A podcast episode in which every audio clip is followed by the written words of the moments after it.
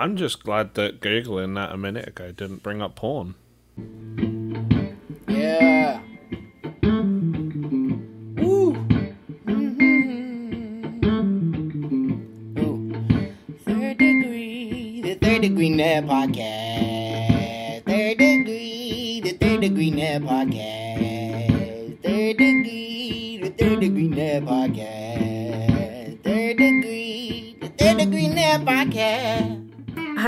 Degree fans. This is Amy Carrick, season ticket holder for FC Dallas and the better half of the Carrick family.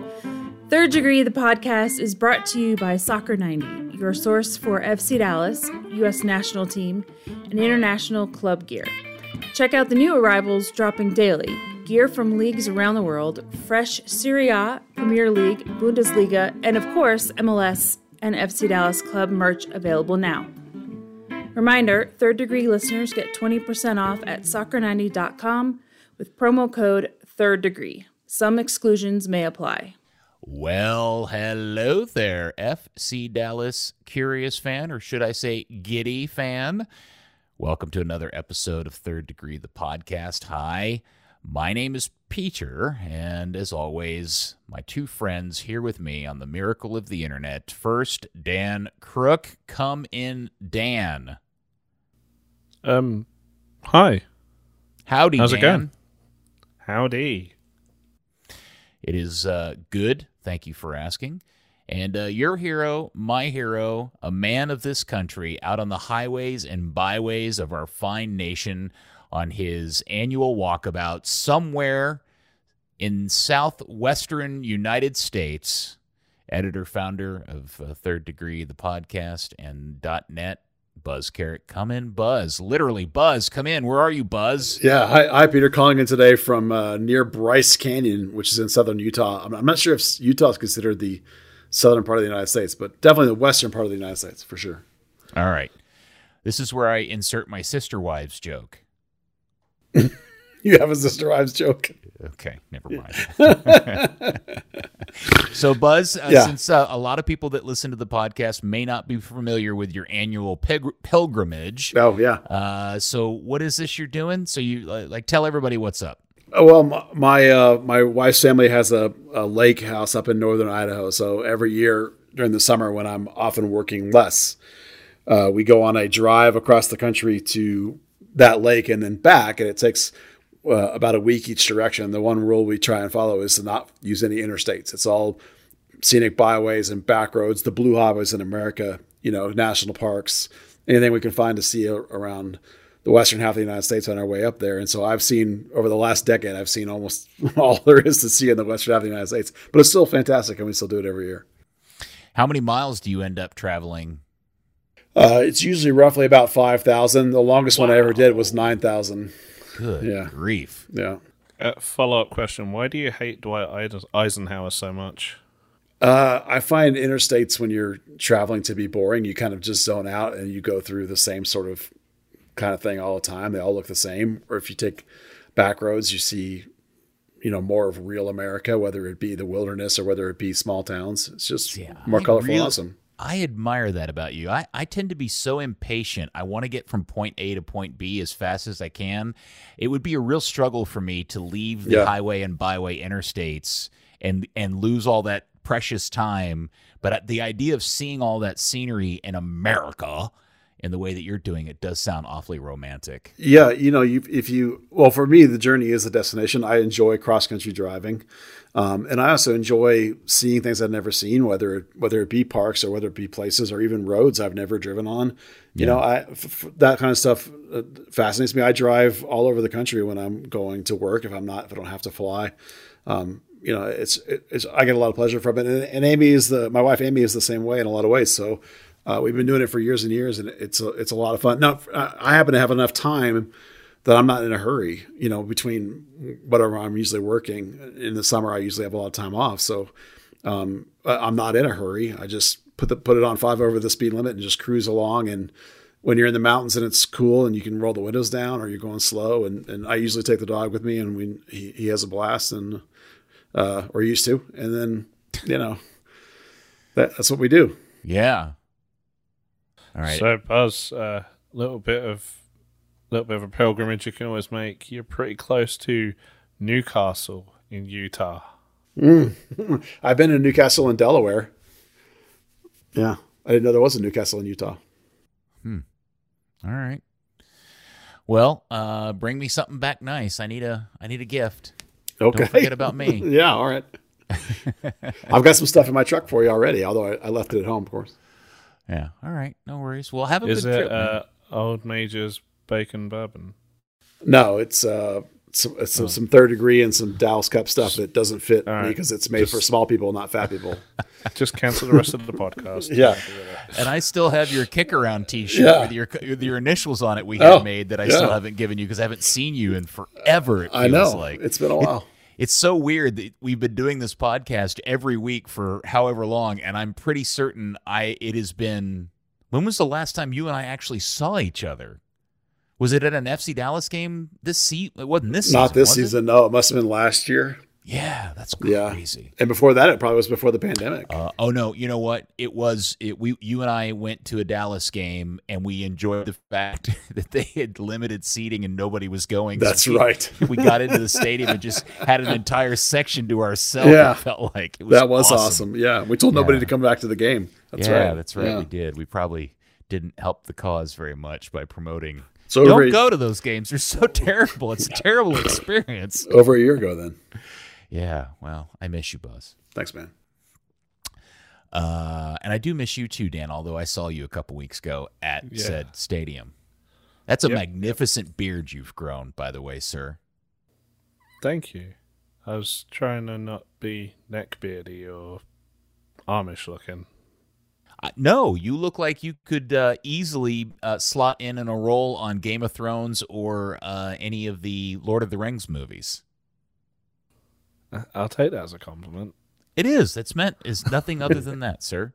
I'm just trying to give everybody a, a visualization of just how massive your beard has gotten. Uh, I'm, I'm trimming it. Don't worry. Okay. All right. No, no, it's fine. Don't be don't be embarrassed. It's a compliment. All right. Nobody cares about travel or beards or anything else. They want to hear Buzz and Dan and uh, probably not me talk about their favorite football club, FC Den Dallas Diablos. Oh, which uh, may have hit a peak of the season when they went on the road and they didn't just win, they won, and they won over a club icon, Oscar Pareja's Orlando City, and they did it in three to one style. Buzz, Yeah, that was pretty good. that's pretty good. Is it better than the LA Galaxy three another win? Well, only because the Galaxy have been so shoddy of late.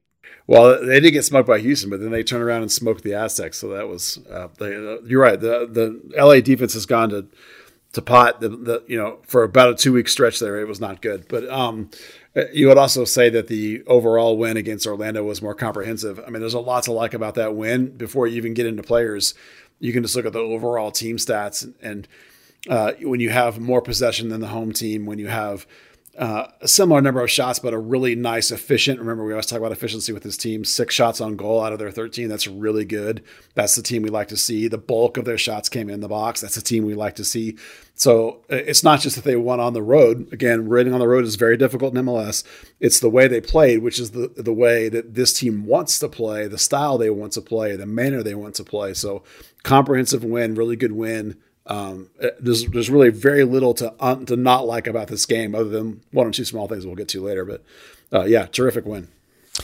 All right, Dan. Um, let's. You know, there was a pretty big difference in this game between the first and second halves, and I know that you just finished watching it just a little bit before recording this podcast on Wednesday night. You're the one that has the freshest memory of it, uh, and you haven't had a chance to write your kind of review that you post on the website. What what what are you thinking about when you're thinking about what you're going to add to that article when you do it? Uh, I'm still doing it. Balls. Um, yes, you are.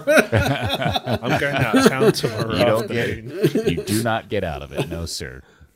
Okay, I'll have to try and squeeze it in somewhere.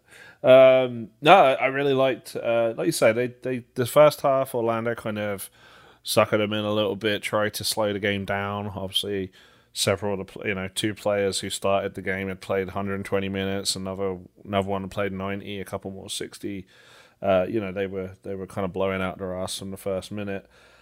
Um, you know, kind of didn't exactly get hung up on the ropes too much with that sort of rope a dope style that we've seen Oscar use in Dallas before, of just kind of tempting teams back and then kind of hitting them on the break. You know, measured, controlled half. Second half really kind of pushed it into gear. Uh, I saw in the post uh, post game quotes. Uh, Franco Jara praising Nico, saying, you know, went into the first half not really necessarily believing it was a win, but to just be competitive. But the second half, they they felt like they could win and and pushed on. Um, like the way they were controlling chances. Control of the midfield was huge. Um, I think the last couple of games we've seen a big hole around the, the center of the park where teams like uh, Minnesota, uh, like Vancouver and Sporting Kansas City have kind of packed the midfield out and kind of uh, you know pushed uh, Dallas's center mids wide.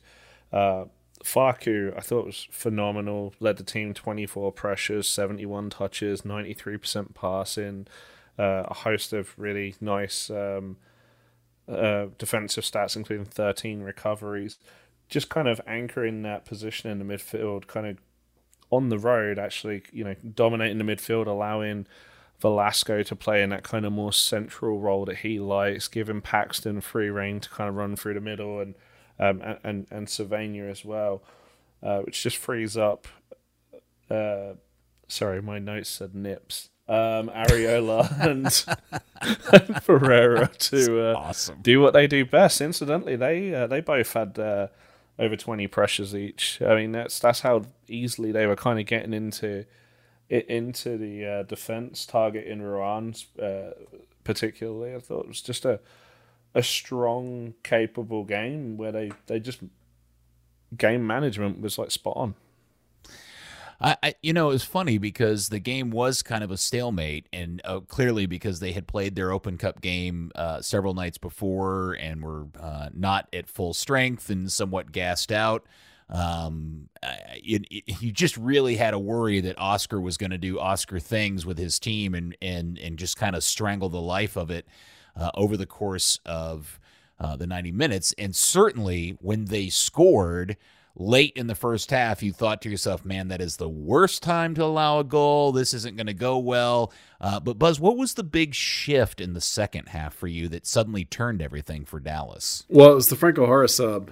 Um, both in the terms of like Franco Jara himself, and I said this in my instant reaction. Uh, you you really at this point you have to consider his salary a sunk cost. It's been paid. And so you have to take that out of your mind and only look at like what he brings to the table. And so like he's a low 30 year old, 32 or whatever he is, 33, you know, striker who comes off the bench and the dude is a warrior. He brings an amazing attitude. He brings professionalism. He's ready. He's always ready to go. You know, he's a great example for young guys and how to play and how to be ready and how to get yourself up even if you're not starting. So all of that is awesome. And it wasn't just that though. Uh, the the shift when he came in, they brought off Paxton, which you know you don't love bringing Paxton off, but uh, you know Paxton's needed a game off anyway. And when they brought Franco Jara on by picking off Paxton, they used the they did the shift to the four four one one with Jesus as that off striker, which is Jesus's best pure position, and that unlocked the game. Um, they have they have developed an ability, and this is the amazing part. They have developed an ability between Obrian and Ariel are part of this as well, and Jesus part, is part of it as well. They have an ability to shift in and out of this 4 4 1 1 and back to their normal 4 3 3 with the wings stepping forward and Jesus dropping back. So they're constantly shifting in and out of that look. And there's constantly being pressure applied. Other than Franco Jara, who's working his tail off up top and, and distracting the center backs, you now have basically three different players shifting where their depth and coming at you either higher or lower from trip to trip up the field, and that's what took uh, you know made Orlando come apart defensively and open the game and change the game. And that sub was so that sub both in the, what the player did and in the tactics was phenomenal, and it's basically what won the game. That was the game winning move. It was a pretty dramatic change, and it certainly came. Uh, it was uh, it was refreshing to see it happen because, as you mentioned, Jara did come on for Pomykal, who was grabbing his hamstring, Yeah. uh, pretty clearly, which always freaks all of us out. I, I'm assuming Buzz because you're on the road, and Dan, I don't know what your situation is. Have we heard anything about Paxton's uh, situation? Uh, I have not no. No. Uh, I didn't see anything mentioned in the post game comments, and then uh, the team were given a few days off, so there's been no media availability since. All right. Uh, so we'll keep everybody posted. Uh, watch Buzz's Twitter account and stuff like that about any updates we may or may not against uh, about Pomykal. But make sure you know when you sit down by your bed tonight and do your little bedtime prayers, you throw one in there for Paxton's hamstring, please. Now on the other side of the coin, uh, because Jara comes on and starts playing so well. The real highlight of this game continues to be the, the thing that's really grabbing a lot of national attention is the rise of Paul Arriola. Speaking of nips, Dan, uh, what another game from him. He's now, what has he scored? How many goals in how many consecutive games? Is it five and six and five? What is Six it? on five. six and five, which is really impressive. Uh, but he's just doing a little bit of everything just right, isn't he, Buzz? Oh, the, the dude's doing everything on and off the field both. Uh, plus, I would like to personally thank him for making me look good after I went on the MLS Power Ranking show and told Wiebe that he was Dallas's best player, and then he proceeded to tear it up the last three three weeks since then. Um, it, it's it's it's both what he's doing on the field, which is a not just a contribution of the his goals, his movement, combined, of course, with Jesus's movement and and and Velasquez's movement and Obrian's movement. All those guys are doing such good things up top that puts immense pressure on the def- uh, pressure on the defense. The real addition this year compared to last year, minus Ricardo Pepi, Jesus has replaced him a- admirably in that role. Both are movement based strikers. You know, you had uh, guys last year, Obrian, Schön. Schön's wasn't quite getting it done consistently. Obrian wasn't quite getting it done consistently. Khalil's not getting it done consistently. But you have both in Velasco and Arriola guys who are dangerous and attract so much attention from the other team. There's a lot of talk, even before the goal started, there was a goal stretch started for him. There was a lot of talk about how the dummies he was making, the movement he's doing, the, the space he's creating. And then you combine that with what we talked about all season, which was his darn near captaincy of the locker room uh, with his ability to speak um, both languages and reach both segments of the the player base um, in the locker room. His the way he reached out to guys that are from foreign countries when they first, like of Velasco, for example, when he first signed. You know, they got the, the ability to um, demonstrate the coach's message, carry out the coach's message, communicate the coach's message. Those are all massive, massive parts of what he's doing. All those pieces add up to him right now being the most important and most valuable player on this team. And in this game, he was an absolute dynamo. His movement was just unstoppable. The other the the backs didn't know how to handle him. He kept catching the center backs off guard when he would come into the middle and wide. They didn't think that anybody that could handle him. It was just a really dynamic, energetic. He really should have had a hat trick if it hadn't had that fluke handball or whatever in the middle. Uh, just a phenomenal performance from him, and he deserved making team of the week. Although they stuck him in the midfield, which was weird, even though he plays wing. But yeah, great performance.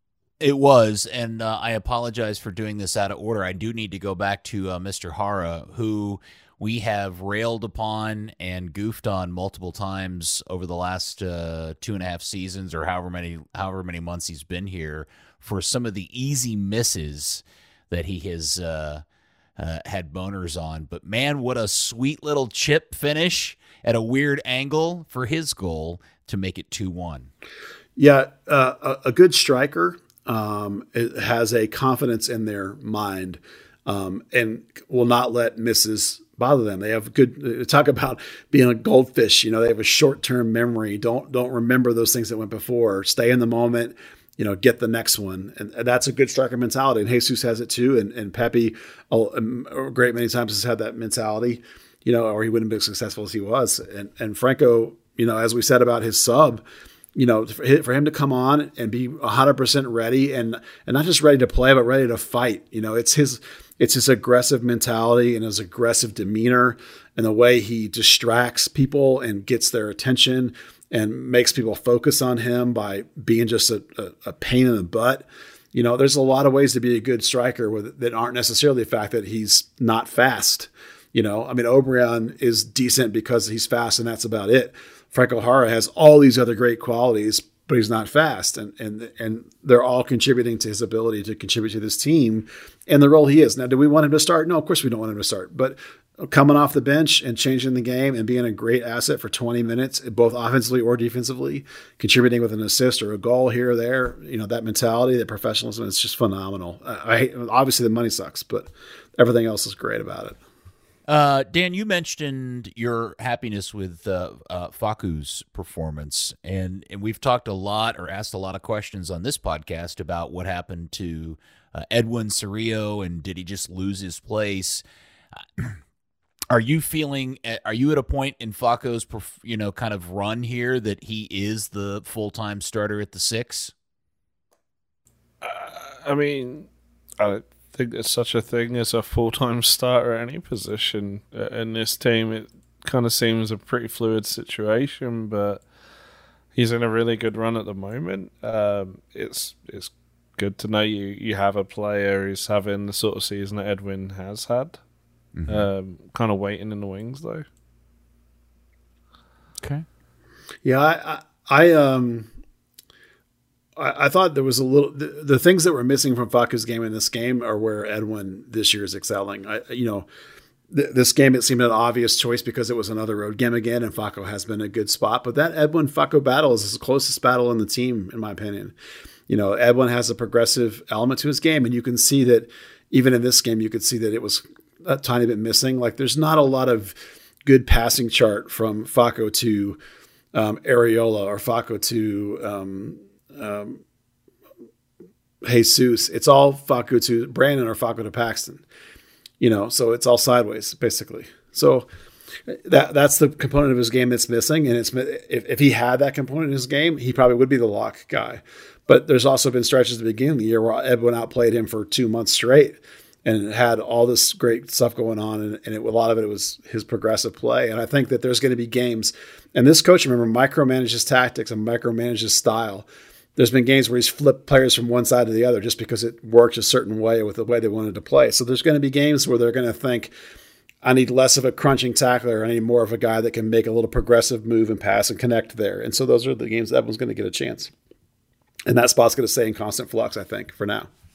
I, uh, I, you know, there was not any, there's not much in this game that you would consider bad or poor or, or anything like that. But I, but I will. There's always a but, right? Uh, yeah. I do want to. I do want to take a few minutes because uh, we were. I was relieved to see Alan Velasco in the starting lineup. I was really worried that if we got a starting eleven and Alan wasn't in it, that was going to be an indicator of bigger problems. Um, uh, you know, uh, but we ended up getting 73 minutes of him and they continue to be a in a my at least uh, uh you know just by the eye eye test um, and I'm sure, and I have a feeling the stats will back me up on this. He's just not performing, and I it, it, at a level that I think we all thought he was, or he would. Again, it's the curse of a Dallas player who makes an amazing debut and then just kind of levels out afterwards for a while. And I don't know how you guys feel about it, and maybe this is all just a byproduct that um, uh, Arriola is playing so well that it just kind of really reduces Velasco's performances. Yeah, I actually thought he was terrible. I thought this is just about his worst game. Um, you know, the things that he's supposed to do are take guys on the dribble, and he didn't really do that. The things he's supposed to do are pull guys out of position. He was not doing that very effectively. Um, and beyond the fact that his game was just sort of average for him, you know, maybe even below average for him. On top of that, he made two of the worst uh, emotionally immature decisions that you could possibly make. You know, the the goal right before the half is pretty much Um, I mean, the goal doesn't come off of the, the, legit the play he makes, but the goal happens because of him. The second he made that foul, I said to myself and wrote down that is a stupid foul, a really, really you stupid foul. Text me saying that, yeah. And the second I saw it, I was like, oh, Yeah. that's what Buzz was talking about. Yeah, the the guy's going away from goal. You never foul going away from goal. The, he's going towards the sideline. The sideline is your is your friend. All you got to do is turn the guy. You don't have to foul him. And it's even He'd worse. turned him. He was running Yeah. out of play. Run it out of play. And it's even worse that it happens with literally seconds left in the half. And it's in a position that is a horrible position for this particular Dallas team, FC Short, who's given up more goals off set plays than any other method during this season. And that's a pure crossing position and that wide spot. And it led directly to the goal with seconds left in the half. That is a horrible, horrible soccer immature decision. And then in the second half, he does this, this the even more emotionally immature of getting a foul called to him. Fouls happen, and he kicks the ball away in disgust and gets a yellow card. And the coach immediately yanks the guy because he doesn't want to risk him getting a second yellow or getting tossed out or getting in a fight or whatever. So it's like, listen, the kid's 19. I get it. He's been homesick. We can tell from his Twitter. He hasn't said anything, but you can just tell looking at his social media, missing his friends. He come he gets COVID apparently, allegedly reported, and misses like a week and a half, misses a week of training, and finally gets back in and gets back in the game and proceeds to have one of the most emotionally mature soccer games we've seen in a long time. Just a horrible performance by him. You have to be an adult, you have to be a professional. I get it. He's 19, but this is a it's this kind of display will cost you your job and you'll get sat. I don't know with a 3-week break if he'll get sat, but if it was any other like if there was a game this weekend, I'm I'm sure he would not be starting uh, after that kind of performance. That sounds like a very frustrated Buzz Carrick, and I haven't heard you talk Yeah. like that about a player in some time. I, I can't stand, you know, soccer emotional unintelligence. And this coach in particular is all about soccer intelligence. We've been talking about this all year long that he's making choices based on the guys that can understand his system, execute his system, play the way he wants to play, have this versatile tactical approaches, being able to make these shifts mid game. And if you're going to show that kind of emotional uh, immaturity, you're going to get yanked fast. And it's like, and listen, if you're on the road and you have a relatively good first half and the score's even and you give up a goal because you make a boneheaded foul seconds before the half and now you're going to the break down a, a goal, that'll kill many, many teams. I mean, it's a great sign that this team didn't get killed by that. It's a great sign of their coaching. It's a great sign of their club mentality and the team mentality that they were able to come right back out and get at it and get goals and win. But man alive, that that goal would have killed so many other Dallas teams in its history. You guys know it. You've seen it. Teams melt under that kind of condition all the time when you give up a stupid goal like that right before the half. It is a, a weird situation, and it's uh, you know he's uh, Arriola is outperforming him in most of the important areas, and uh, it is. I don't know when I watch him play. I get the sense he just looks like a guy. And Dan, I think maybe you'll ho- hopefully you'll jive with me on this or Buzz too. I get the sense he looks like a guy that goes into one-on-one opportunities and just assumes he's going to beat that guy. And so he doesn't commit to it as much as he probably should. And we just repeatedly see him getting stoned and and the ball taken from him again and again in situations that to me look are like, wait a second, that's not what they paid all this money for. You're the type type of guy that should be beating these defenders in these situations, and we're just not seeing it. And to me, I think you can kind of read it in just kind of his body language.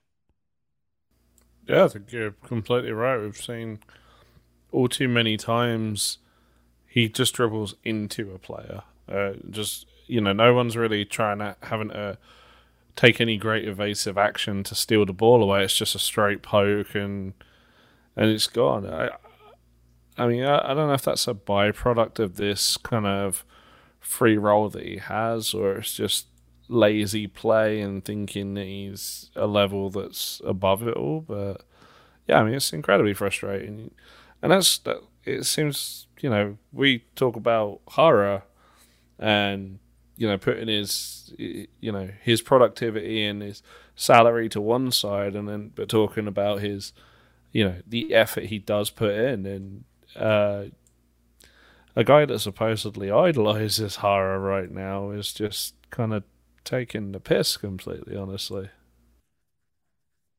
Buzz, go ahead. I'm sorry, Buzz. Yeah. If you had anything you wanted to add. I do. You know, he's the kind of player that can be terrible for a long, long stretch and then just have one magical moment make something happen.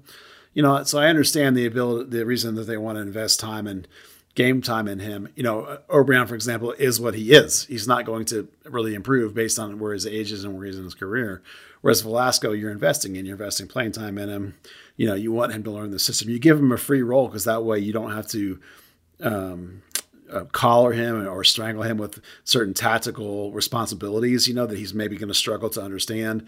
So Paxton compensates for him underneath. Uh, by the way, an undervalued um, component of Paxton's game is his ability to read Velasco and play with Velasco and be able to cover up Velasco. That's a key part of what Paxton does.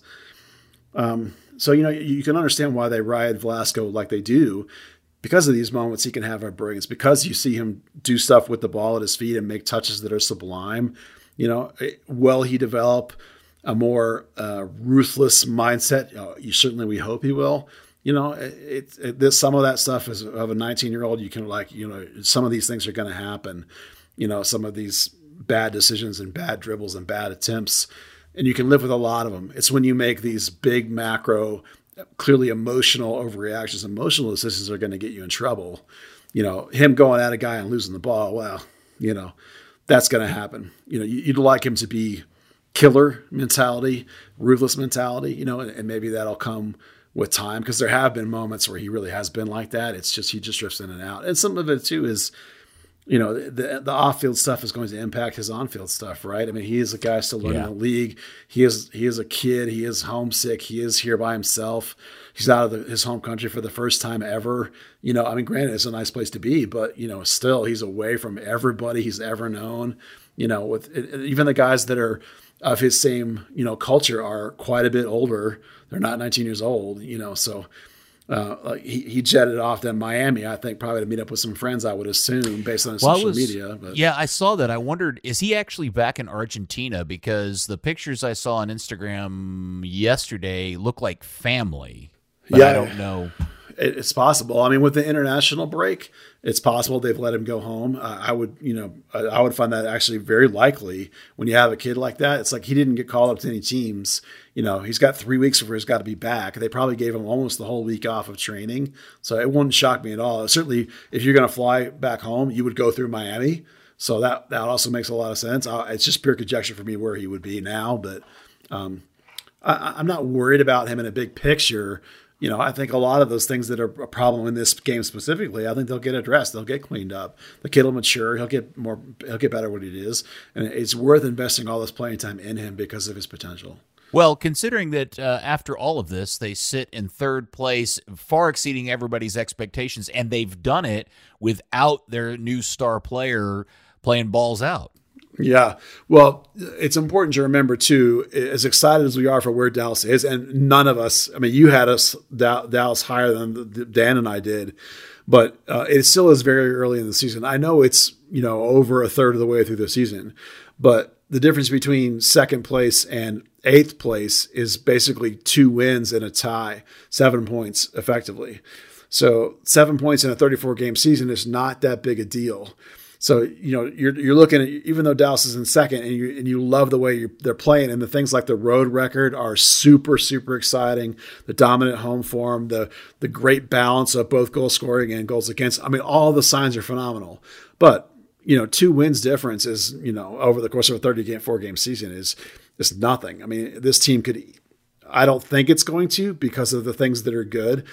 But you know, second half collapses, late summer collapses happen. You, this team could end up 12th. You know, it's nothing is anywhere remotely determined, but all the signs are phenomenal, and you have to be so excited about how well things are going. This turnaround is going way faster than anybody's expe- expected. Certainly, that I expected. I can't believe it, but uh, you know, it's it's it's it's exciting to be where it is, and it's the, the games it's back to when when Oscar was the coach here in like 17, 16, 17, 18.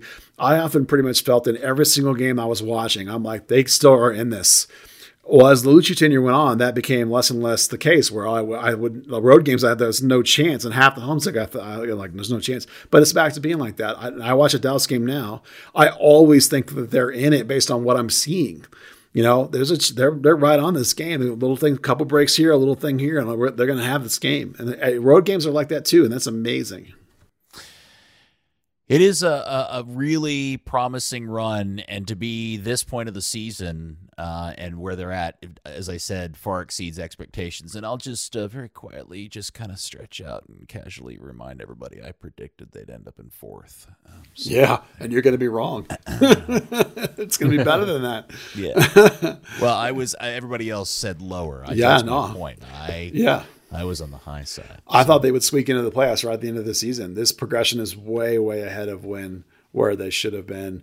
Um, uh, you, you have to give them all the credit in the world for going out and spending, breaking their record on Velasco, breaking their, their in league record on Arriola. Two massive, massive moves. The return of Matt Hedges to health is absolutely massive part of it. And the Paes signing and the Farfan trade. I mean, uh, you know, every move they've made so far looks gangbusters. You know, the only move I can complain about at all is the sixth round, the sixth overall pick. I mean, everything else looks phenomenal that they've done. I don't have any complaints at all about it. It's incredible. Put a pin in uh, part of that comment for a second. Uh, the other thing I just wanted to comment on the game was is you know I think we all share an equal affinity and love for Oscar Pareja. Oscar Pareja. Um, but man, I got to tell you, I do not miss those games where Oscar has that look on his face. yeah, he wouldn't have I mean? me. yeah, I wouldn't have me. well, Oscar gets frustrated when guys can't do what he wants them to do, you know, and his team was clearly tired and he clearly wasn't missing some of his guns and they've got a couple guys out suspended and a couple guys hurt. So he was in, not happy about the situation he found himself in, but you know, I I, I really do hope there's a day he's back at this club, and the Bazan brothers too. Both, I'd love to see him back here someday. Yeah, it's uh, it, it is, and you know, Steve and Mark were talking about it too. But just the reality that so much of what is on the field today for Dallas is a byproduct of him specifically, uh, and I'm sure he uh, quietly has a tremendous amount of pride uh, when he sees oh, what's happening here. So. Yeah, no question. Yeah for sure. All right, now uh, I will go back to the pin because the other piece of news that happened this week, at least we think it has, it's not been officially announced, but Buzz, I think you sourced some uh, yep. uh, uh Dutch newspaper or something saying that they that Dallas has officially signed Martin Paes. Yeah, what it actually says was I went and found the original article. It says that the loan agreement for Paes had a automatic buy trigger in it based on games played and that he's uh, he surpassed that trigger. So he's and the, the number had already been agreed. So literally the the it's the deal happens whether anyone wanted it to or not at this point. The automatic trigger happened or will happen, I guess technically. Now remember that that transfer of his paperwork can't happen until the window opens, which is basically when his loan ends. So the, it'll it's just a matter of the paperwork actually being passed through FIFA at this point. If of course you believe the reporting of the guy who covers that league as a professional reporter, uh, I don't have any reason to doubt it. You know, he had very specific details about the amount of the transfer, which was 1.1 million euros, which I think it was, or, or 1 million euros, which is 1.07 uh, American dollars. That's what the numbers were. Um, you know, so those details are very specific. The trigger auto buy is a very specific detail. The guy's it's a guy that covers the league for their national whatever paper this was. So I don't have any reason to doubt it. You know, it, you won't hear anything about it officially from Dallas or the clubs until you get to um, probably the time when they're actually going to transfer the paperwork and or when they um, sign Paes to a new contract, which you assume will happen because they'll want him under their own deal rather than the deal that he's with uh, his Utrecht, which was you know will now change over to Dallas. So yeah. Well, and the reason why I bring that up because I don't remember Dan was his was his salary listed in the salary list. Uh, should have been. Do we know what it was? It actually was really reasonable. Okay. I remember. So it, was, so he's not like a million dollar player. Oh no, no. Well, not right now because he's on loan. But you know, you'll have to do a new deal with him. So I mean, I imagine it'll go up. I don't. I don't know. You know who knows what it'll be? It's pure conjecture on my part. You know, 150 grand base. Yeah, really, that's it. But that's you know that's not Utrecht's probably playing part of his contract back. I mean, these things are complicated when you're talking about a loan deal, right? Yeah. You know, people are the club might be paying some to Utrecht, who's paying some back, and all those kind of things. You know, it's also his loan was only half a season, so really right. that number's 300. Right. Yeah, it it's interesting. It'll be interesting because the reason why I ask is because when we look at the salary numbers and we all kind of look at each other and go, "Holy crap, Dallas has got more. We've got more million dollar salary players this season than I think we have collectively over the entire history of this club."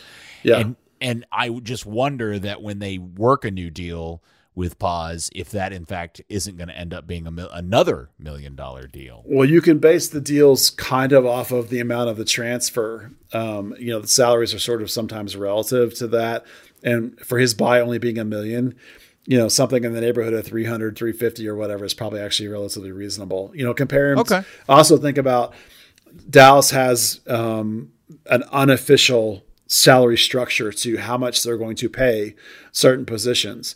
And just go back and look at like what um, you can go back and look at what Jimmy got when he got a raise off of his really good season. Go back at look at what Jesse Gonzalez got paid when he got his big raise. The, you, you can see where the ballpark is for a MLS in Dallas's mind, an MLS first team starting keeper. So you're looking at I don't know 350 because keep in mind it's going to be a multi-year deal more than likely, right? So you don't want to start it at like five. It's going to start at I don't know three, three fifty, four, somewhere in that ballpark probably. That's my guess. Well, we'll see. But and, and also don't forget that when those when the MLSPA drops those numbers, those numbers are a combination of transfer fees and salary. So it'll look higher because of the one million dollar purchase fee will be amortized over the time of the deal. So it may show like six, but really he's only getting paid three, things like that. These things are not as simple as they look on paper. So many numbers. It's I know complicated. it's dumb. It's dumb, but it's like it's like Franco Jara, right? It says three million. Well, his salary is only two million. Like a million of that is all his his initial upfront fee or signing bonus or something. I don't know. You know, it's like it's never hundred percent accurate. You can just know that he's probably going to be in the same ballpark as like Jesse Gonzalez was because remember Jesse was a that same kind of age, same sort of fringe of the national team, maybe. You know, it's going to be that ballpark. It's funny. I was having this conversation with somebody. We were asking the question, uh, and when pro athletes, uh, if they, if if the the rare occasion a pro athlete is actually doesn't make as much money as their significant other, and I I was wondering if Martin Paes fell into that category because of his supermodel girlfriend. yeah, I bet he does. I wonder if she makes more money than he does. I bet. Yeah. Yeah. Yeah. I would think so. Uh, all right. Uh, so I guess the big question I have out of this particular game, and you know, uh, performance and uh, result aside, is it safe to say that uh, Buzz Nico considers that eleven his number one starting eleven, his first choice eleven? Yeah, I think so at this point. I mean, you can look at the fact that they didn't have a midweek game. They got a whole chance to work together again and train, work on whatever concepts.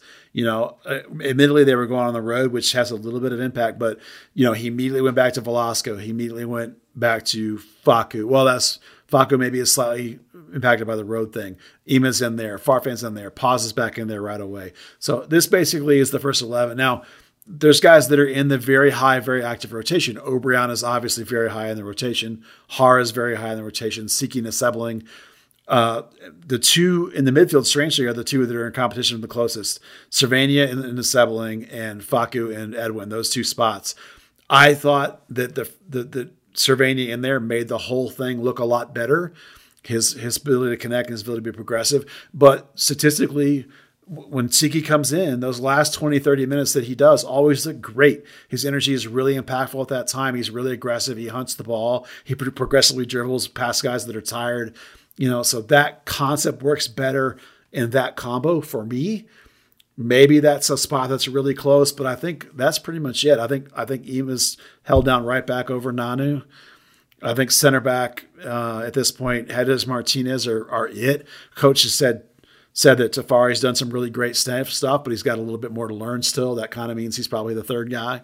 So, I mean, I, I can't see anybody in this 11 that's not the first choice guy with the possible Edwin, possible that that might be a, a tactical choice each time, but I think it's pretty much locked at this point. Uh, all right, Dan, that's your favorite 11. Anybody you'd rather throw in there? No.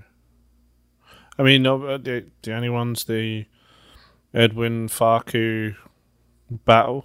Um, Yeah. Okay. Seems pretty locked down other than that. All right. We're all in agreement then. Very good. All right. So now the team is on vacation. The international break in uh, the U.S. beat up on Morocco uh, shortly before we began recording this. And I, I know the result, but I haven't seen the game. And I know that. Um, I know Jesus started and Reggie started, and I think Weston came in as a sub. Uh, so there's lots of uh, Dallas influence in that particular performance. But Buzz, what it, what should everybody expect out of the club over the course of these next three weeks until they uh, have Vancouver at home? Well, they'll start training. I'm sure they gave everybody a week off, basically, or close to a week off. Um, I imagine they'll start training, you know, uh, this next Monday or Tuesday. They're Um, going to start Friday. Oh, going to start Friday. Okay, good. Yeah, um, that's actually I would have expected a little more time off than that, but um, you know, Friday's still fine. You know, they'll they'll want to use this window to implement some sort of concepts more than likely. You know, some ability, some different formations perhaps, or some different work on a couple deficiencies, but a lot of it will just be about maintenance. You know, you want to try and give guys. Um, you know, a physical maintenance of their bodies. They do a lot of stuff differently when they have a little more time off to try and make guys. Um, it's hard to really describe what I'm talking about, but solidify where they are in terms of their health. Like, for example, with Paxton with his hamstring, obviously they'll do things, uh, presuming that actually is a problem, you know, other than him grabbing it, it's hard to really say. You know, they'll want to work on things that have to do with that and hook into that, you know, and try and get certain guys will get more time off or more minutes on the side, and they might work really aggressively. Younger guys, they'll, they'll want to arrange some scrimmages, probably with North Texas, probably with uh, probably mix in some academy guys over the next couple of weeks. The ones that are out of the playoffs, perhaps, you know, get a couple of looks at those kind of guys. Um, it, it's a lot of maintenance. It's a lot of mid-season sort of reset of the brain, that kind of activity, and, and most importantly, they they replaced the field at uh, Toyota Stadium when they had the new turf laid in, so that'll be really helpful. Uh, and so that or Vancouver comes next, uh, and then I think the other thing is we all just quietly, assuming he did go home to Argentina, we all just quietly keep our fingers crossed he comes back from Argentina. Yeah, I'm sure he will. you don't get paid if you don't come back. You know, pending Paxton's uh, hammy, you know, I imagine that the lineup, you know, for the game three weeks from now will be the. It's not quite three weeks anymore. Will be the same as you saw in this game, with the with the possible choice of Falco versus Edwin at home. You know, and really that's about it. I don't think there's anybody with with a gap between the next game. I don't think that they'll bench Velasco for what he did, mental the mental mistakes. I think they'll just work with him on it. You know, uh, get him to clear his head a little bit. You know, uh, it'll be interesting to see. I, I don't think that th- that'll be impactful. I think they'll go right back to him. Well, it, will. I mean, assuming he comes back and he starts, just seeing how he plays. Does his play, perf- like, if in fact he went home and he got to see mom and his friends and he's feeling a little rejuvenated, like, how does he come back and play? Does does that visit, assuming he went home again, we don't know for sure, but whatever he's doing now and posting on social media appears that he's hanging, at least hanging out with friends somewhere here uh, in, at the very least, Miami, if not back in Argentina you know, does that rejuvenate and restore him, or does that like just make him more homesick and you know make Yeah. and his play doesn't get better? So I, I don't Well, know. you hope you hope that everybody gets a mental reset. You know, like Jara will get to go spend some time with his kids. Matt Hedges will go get to hang out with his brand new baby. You know, Yeah. uh, maybe Arriola goes and spends some time with his brand new. I think they just got married, right? Brand new wife. You know, everyone has their home life. Everyone has their things that make them happy. You know, Jara will get out on his boat that he has been showing off on Instagram. You know, Matt will work on his new Ford car, fancy car he bought. You know, everyone's got their jam. So these little breaks like this, particularly when you have it's kind of a big one, you'd hope to see the whole team come back really with a refreshed mentality. Other than Jesus, of course, will be gone, and Arriola. Now that I said that about his brand new wife, is going to be in the national team, but um, you know, hopefully, hopefully everybody comes back refreshed, and you just kind of build on what you've done so far. Actually, you want you don't want to change too much. You just want to carry over, you know, that the the mentality and and keep everybody working and keep everybody rolling. But at the same time, you know, a little reset of the brain, a little reset of the season. You know, get back to it. It should be good. I hope. I'm assuming Paxton is just relaxing and growing his mustache. That's his jam. Yeah, put put one of those electrical things on your hammy. Hopefully. Yeah, we're trying. We've put the official request in to see if Paxton will come hang out on the kick around. Oh, nice. Uh, during the break. I- what did you just assume? Did you say no? I think we both said nice. Oh, nice. I thought, you, I thought you just were in your best uh, Yeah. No. Uh, yeah. voice impersonation. You were like, no. No. no, that's that's that's a voice I definitely can't do. We're hopeful. Uh, I- I'm not the one that put in the request. Uh, I, I, I'm letting somebody else do it. So I'm Oh, so it to might get approved then. Yeah, it might. Uh, if it, pull me out of the out of the uh, uh, out of the request, to take me out of the mix. Things Yeah. may actually get done. Smart thinking. Uh, think, well, you know, I know how to I know how to mix things up. All right. Uh, I'm trying to think. So we saw pictures that the new grass has been installed. We've told stories that the next drone show is going to be 2x. Um, I don't know anything else really groovy about the club. We're uh, we don't have much else to talk about. Yeah, they apparently. Well, we've seen the pictures of the stuff being painted, the stadium being painted. Uh, Oh, yeah, somebody mentioned. the- Yeah, somebody said use the word mural to me today. So you know, Really? I'm hoping it's going to be kind of cool. I mean, they've got things that are mural like already, but I mean, I'm hoping it's going to be something fun and cool. You know? Yeah, if you don't know what Buzz is talking about, the wall that is at the back of the stage, which has typically been overgrown with ivy or the gray concrete, is getting a paint job, and uh, it is some it's some sort of weird blue and red thing. I don't know what it looks like today versus what I saw in a picture somebody snuck out a couple of days ago. So I wonder if they're going to take all the ivy off the wall. Uh, that I don't know. That's a good question. You know, they they definitely been trying to figure out what the heck to do with that space. You know, and, and they were talking about trying to shrink it. So maybe the maybe the idea of painting things on it maybe makes it feel shrunk or something. Maybe it feels like the space is smaller. I got Um, an idea. Yeah, lasers, lasers, Lasers. Yeah, lasers. Exactly. Yeah. Exactly. Lasers. You know me well, Buzz. Presentation. I mean, yeah. we got fire, so maybe lasers is the next step. Did we? Did we really? I saw the video that John Arnold tweeted out of the red alert, and the and literally it was like at a boys' camp when you light your fart kind of fire. That's all it was. It was pretty pathetic. You Americans do some weird shit.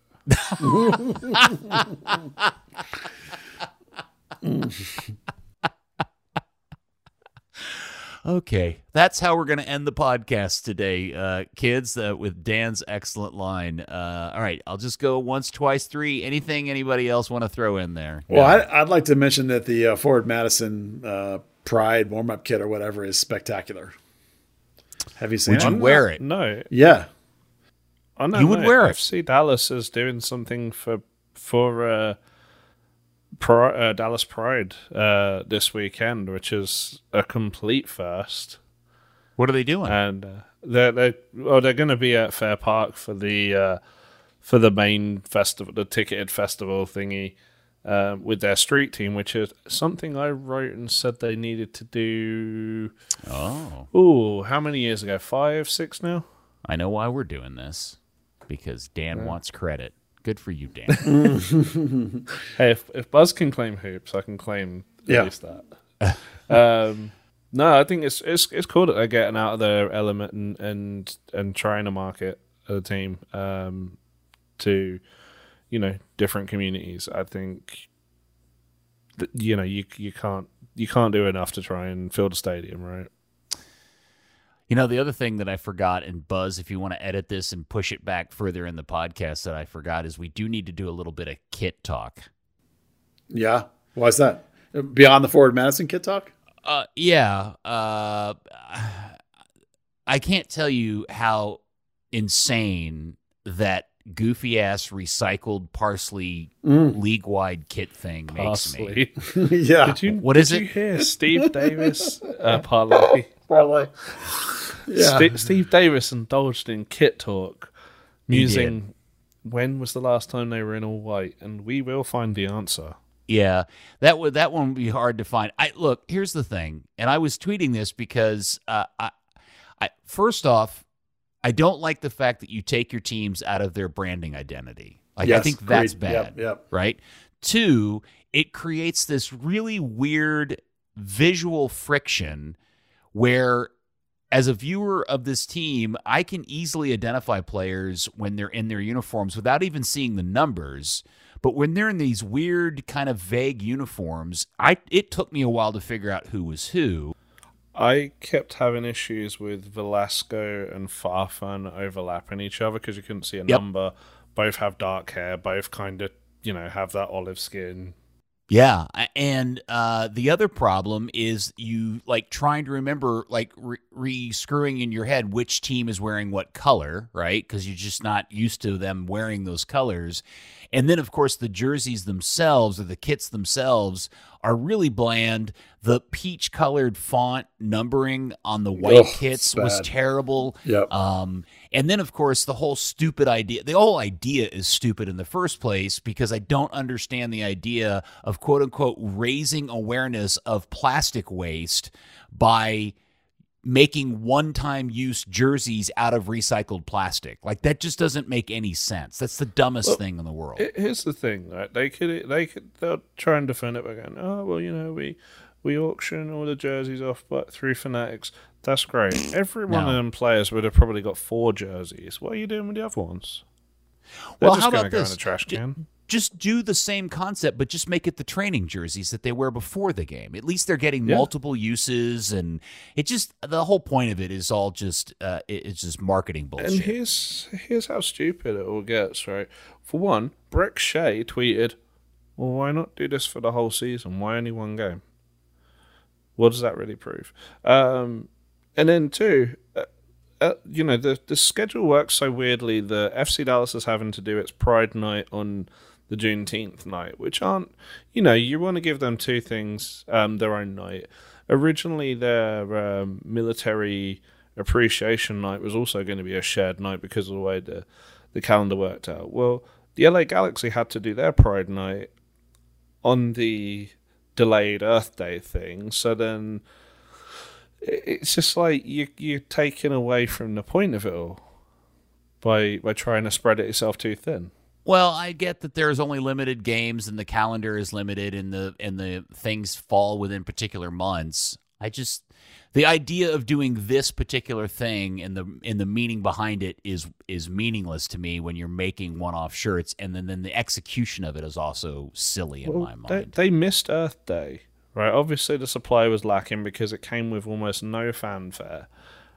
Why didn't they just say, okay, let's hold these jerseys till later in the year when there's nothing really to note, sl- slot it in before uh, before It- it's um, probably an Adidas promotion in September. I'm sure it has something to do with Adidas and their calendar and their schedule and all of that stuff. I'm I, I'm sure it has something to do with that. Yes. So sorry, Buzz. Yes, the the Forward Madison kit is rather spectacular. Yeah. I don't know if I would ever wear one. Oh, I'm getting one. Um, Yeah, okay. Yeah. All right. Well, I love tie dyes. Yeah, I wear them all the time. well, that's not really even a tie dye. It's No, it like this is. weird psychedelic, uh, Close enough. very colorful. Love All it. right. Yeah, Yeah. I, I actually have a big piece of news. Actually, I think it's big. It's Oh. not a Huntsman dump. I just think it's a big deal.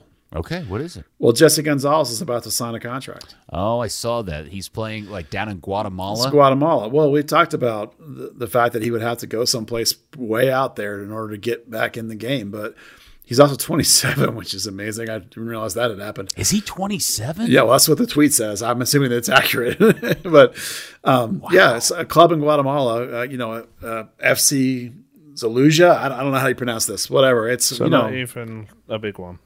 No, no, but you know, uh, we would want. We've been wondering a long time whether he would ever get to a stage where people would look at him again and how far out he would have to go. And apparently, we now have the answer. So, um, you know, I, w- whatever you think about whatever his situation is, it's an interesting piece of news. Whether you think he should get this chance or not is up for you to decide. But um, it's the first thing we've seen of other than the. Tr- Jesus, that was loud. what was that? Lightning. Who is is that at your house, Dan? Yeah. Yeah, I thought Oh, something. wow. Yeah, that was crazy. So I thought maybe someone was mad about Jesse Gonzalez. Um, other than the trial he had in Mother somewhere Nature. in Hungary or something, I can't remember where it was. Uh, Cyprus. Cyprus, yes. So now he's actually surfaced again in Guatemala. So, Hmm. hey, you know, it's news, so it's worth a comment. It's worth it talking about, you know, from from that level. I, the only thing that I took notice of it was somebody tweeted out the crest or the logo for the team he's joining, and it may be one of the epically bad club logos of all time. If you haven't seen it, yeah, it's not great. no, it's pretty bad. Have you seen it, Dan? Yes, uh, saw it in the uh, Discord. Yeah. Join the it's, uh, Discord if you haven't already. It's pretty hilarious. Yeah. Very, very funny. All right. Well, uh, so much for trying to end the pod on Dan's funny line. Yeah, There was a whole bunch of other stuff to talk about. Uh, okay. I'll try it one more time. Are we done now? yeah, I think that's it. Okay. One because last Dan- thing. Oh, Dan, get him. Good luck to Denton Diablos, who are going to travel up to Flint, Michigan this weekend to Oh. participate in the Hank Steinbrecher Cup, uh, which is the uh, USL League Two champions, or in this case, the uh, reigning cup holders, the Flint City Bucks. Lansdowne Yonkers, the US Amateur Soccer Association Cup winners. Uh, obviously the MPSL champions, and uh, some random team from Houston who I have no idea who the hell they are. Uh, but they uh, the Diablos will play on the, uh, June third against uh, Lansdowne Yonkers, which is a, an affiliate of Celtic, weirdly, and uh, yeah, hopefully get named the uh, the champion of champions for amateur soccer in the US. Wow. That would be cool. That would be cool. Yeah, keep us posted over on the Twitter account, Buzz, please. yeah, sure. All right. Well, Dan, thank you. Uh, and I'm sorry we didn't get to end on your fantastic line. No, thank you, and uh, please stop sending thunderbolts my way. That was a loud one. And Dan, if you ever want to, uh, you know, try out lighting your farts, just ask. Well, Buzz and I'll be happy to help out. Get you to I, I'm, experience I'm good. I've, that's a party trick of some relatives, and I don't want to get into that. You know, Okay. that's that's gimmick infringement. Hi, this is Amy Carrick again, reminding you that Third Degree of the podcast is brought to you by Soccer 90, your source for FC Dallas, U.S. national team, and international club gear. Check out the new arrivals dropping daily gear from leagues around the world, fresh Serie A, Premier League, Bundesliga, and of course, MLS and FC Dallas club merch available now. Remember, third degree listeners get 20% off at soccer90.com with promo code third degree. Some exclusions may apply. Buzz, I hope you and Amy continue to have a fantastic trip. Are we going to record another one next week?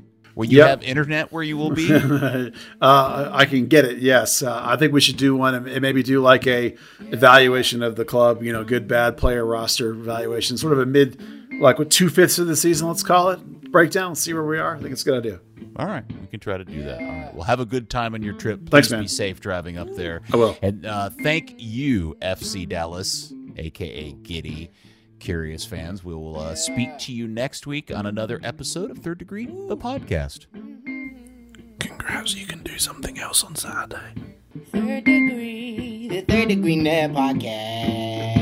Third degree, the third degree net podcast. Third degree, the third degree net podcast. Third degree, the third degree net podcast.